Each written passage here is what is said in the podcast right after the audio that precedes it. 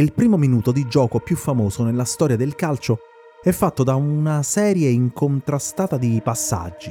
I tedeschi non toccano mai la palla e a un certo punto finisce tra i piedi del numero 14, il più arretrato di tutti, con l'eccezione del portiere, e quello decide di accelerare da 0 a 100, come le macchine, come le macchine di Formula 1 quando sono sulla griglia di partenza. Semaforo, verde, via. Lui si chiama Johann Cruyff. Attraversa il campo e la difesa tedesca finché non devono gettarlo a terra, in area, calcio di rigore.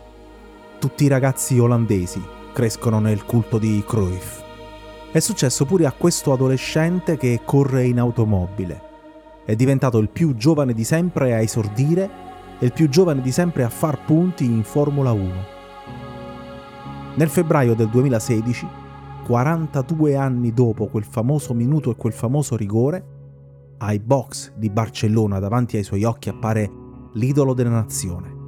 Johan Cruyff è molto malato, ha un cancro ai polmoni. Non gli resta molto da vivere, ma vuole conoscere quel ragazzino, quel ragazzino che si chiama Max Verstappen e tra poco non sarà più uno sconosciuto.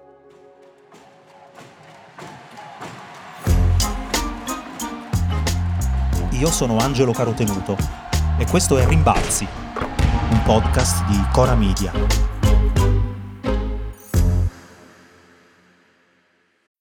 When you need mealtime inspiration, it's worth shopping Kroger, where you'll find over 30,000 mouthwatering choices that excite your inner foodie. And no matter what tasty choice you make, you'll enjoy our everyday low prices, plus extra ways to save, like digital coupons worth over $600 each week. You can also save up to $1 off per gallon at the pump with fuel points. More savings and more inspiring flavors make shopping Kroger worth it every time. Kroger, fresh for everyone. Fuel restrictions apply. Ecco l'esordio di Verstappen al volante della Toro Rosso, eh, il pilota titolare Vergne è rimasto e ora spettatore in queste prove libere, così come alla Caterham c'è Roberto Meri eh, al posto di Kobayashi. Quando debutta in Formula 1, Max ha 17 anni e 166 giorni. Non è ancora maggiorenne e dunque non ha ancora la patente per guidare una macchina in strada come tutti noi. Il giorno in cui va a fare l'esame pratico per prenderla rischia di essere bocciato. Per due volte non dà la precedenza. L'istruttore lo guarda di traverso e lui si giustifica spiegando che le altre automobili erano ancora lontane, non aveva senso fermarsi. Gli credono. La patente gliela danno e non si ferma più. L'incontro con Cruyff avviene a Barcellona, la città dove Johan ha giocato, ha allenato, dove è rimasto a vivere, dove è diventato uno dei più grandi pensatori che siano esistiti nel calcio. Si ferma ai box dal ragazzino e gli fa mille domande. Avverte una curiosa sintonia con lui.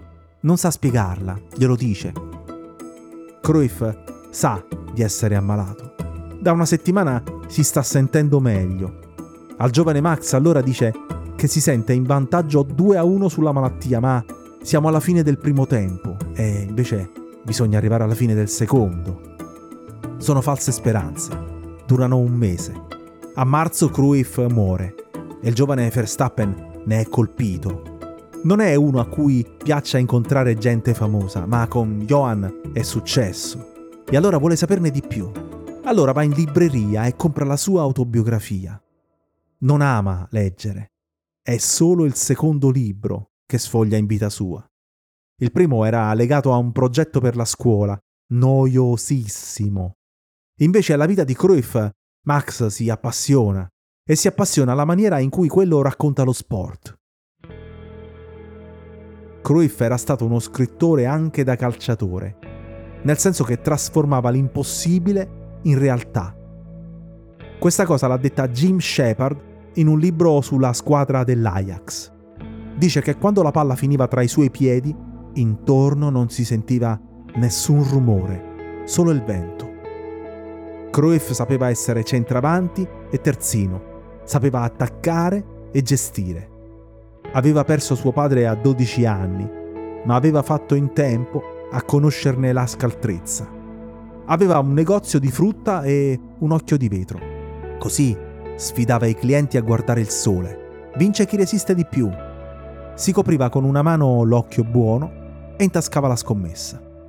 Quando morirà, la madre di Johan sposerà il custode del campo, quello che Johan chiamava zio Hank. Ecco, è questo il libro che rapisce Max. È questa storia. Due mesi dopo, a maggio 2016, succede che la Red Bull decide di rivoluzionare la scuderia a stagione in corso. Retrocede alla Toro Rosso il russo Daniil Kvyat e promuove lui, Verstappen. Semaforo, verde, via. Non ha bisogno di conoscere la macchina, non ha bisogno di ambientarsi. Il primo Gran Premio su una Red Bull finisce con il team che dai box alla radio gli dice Ehi ragazzo, complimenti, hai vinto.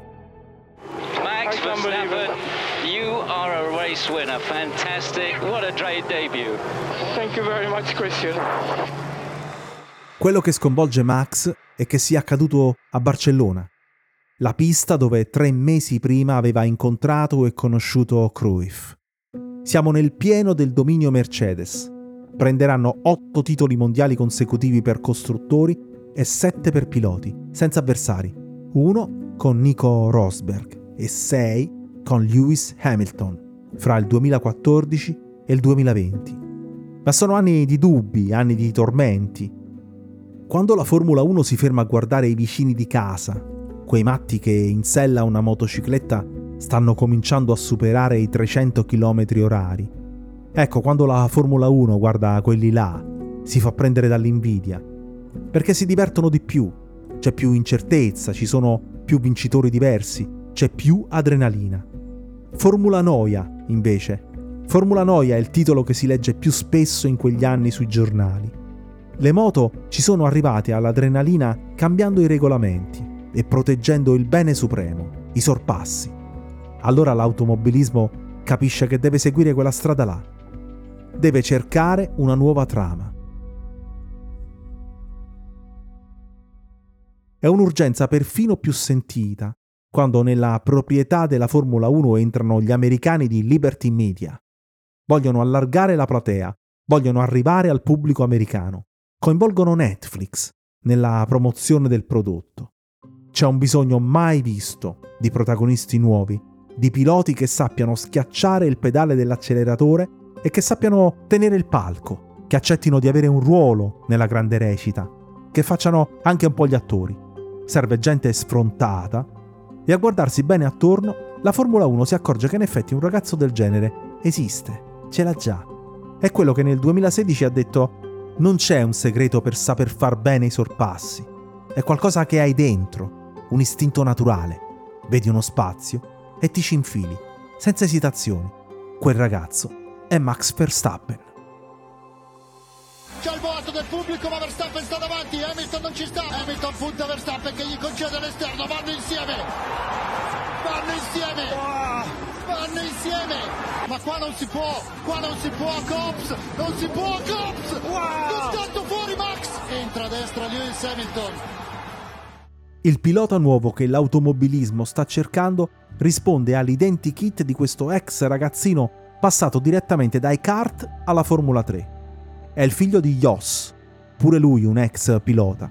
107 Gran Premi in carriera, due volte sul podio, 17 mm, punti in tutto, ma con un successo nella 24 ore di Le Mans. Ha un passato burrascoso, una rissa scoppiata in pista durante una gara di kart, una condanna per aver picchiato la sua ex moglie e anche suo padre. È quel Max, figlio di Sophie Kumpen, talentuosa campionessa di kart, una donna che si accorse di essere incinta alla fine di una gara. Il pilota nuovo che ama i sorpassi è il ragazzino che Mercedes e Red Bull si sono contesi rilanciando offerte sempre più alte.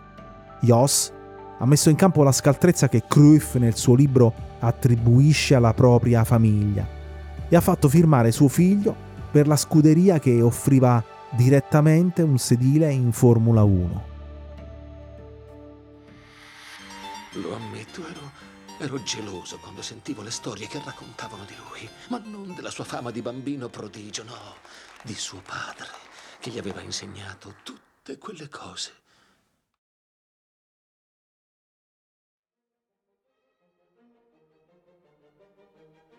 Questo è Salieri che parla di Amadeus. C'è chi Verstappen lo definisce un Mozart, perché è un prodigio precoce. Fa vedere sorpassi impossibili, non tira indietro la ruota quando c'è da metterla a millimetri di distanza da quella dei rivali. Fa manovre spericolate quando attacca e spericolate quando si difende. Affronta gli squali veterani come Hamilton, Alonso, Vettel, senza lasciarsi intimidire. Si prende la parte del cattivo e studia. Studia gara dopo gara, anno dopo anno, lo stesso ruolo da cattivo che era stato dato ad Ayrton Senna, con il quale Verstappen ha più di un segno in comune.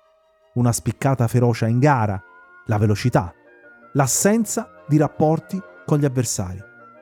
I padri sono differenti. Milton Senna si rimprovera di non aver fermato suo figlio dopo avergli regalato il primo kart.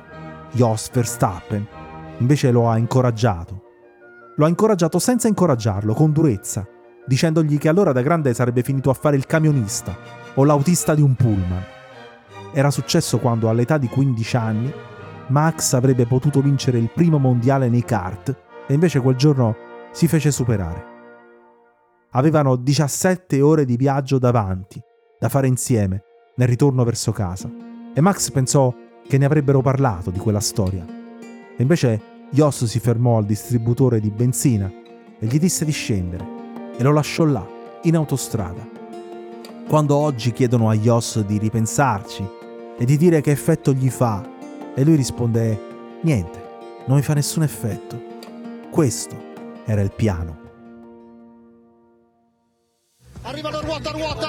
Verstappen e Hamilton allarga, Hamilton vanno insieme, deciso Max Verstappen, wow. deciso a non dare strada a Hamilton. Finiscono così, finiscono così, incredibile, incredibile.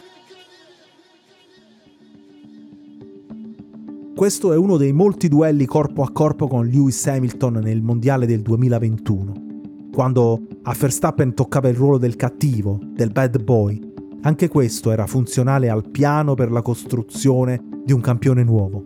Un campione che spingesse alla pensione i Vettel e i Raikkonen. Il campione che doveva spodestare il regno Mercedes e tenere a bada gli emergenti come Leclerc. Via, si decide il mondiale in questo ultimo wow. giro. Alla 5 va già dentro Verstappen!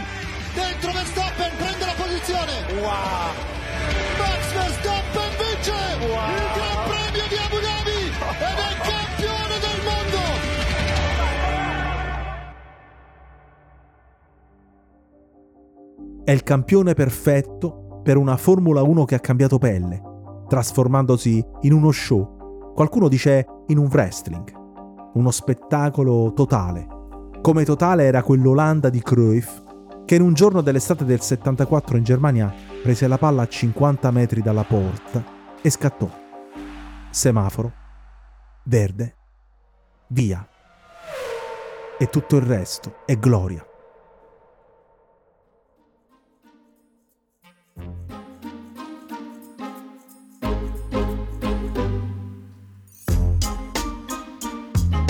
Rimbalzi è un podcast di Cora News prodotto da Cora Media.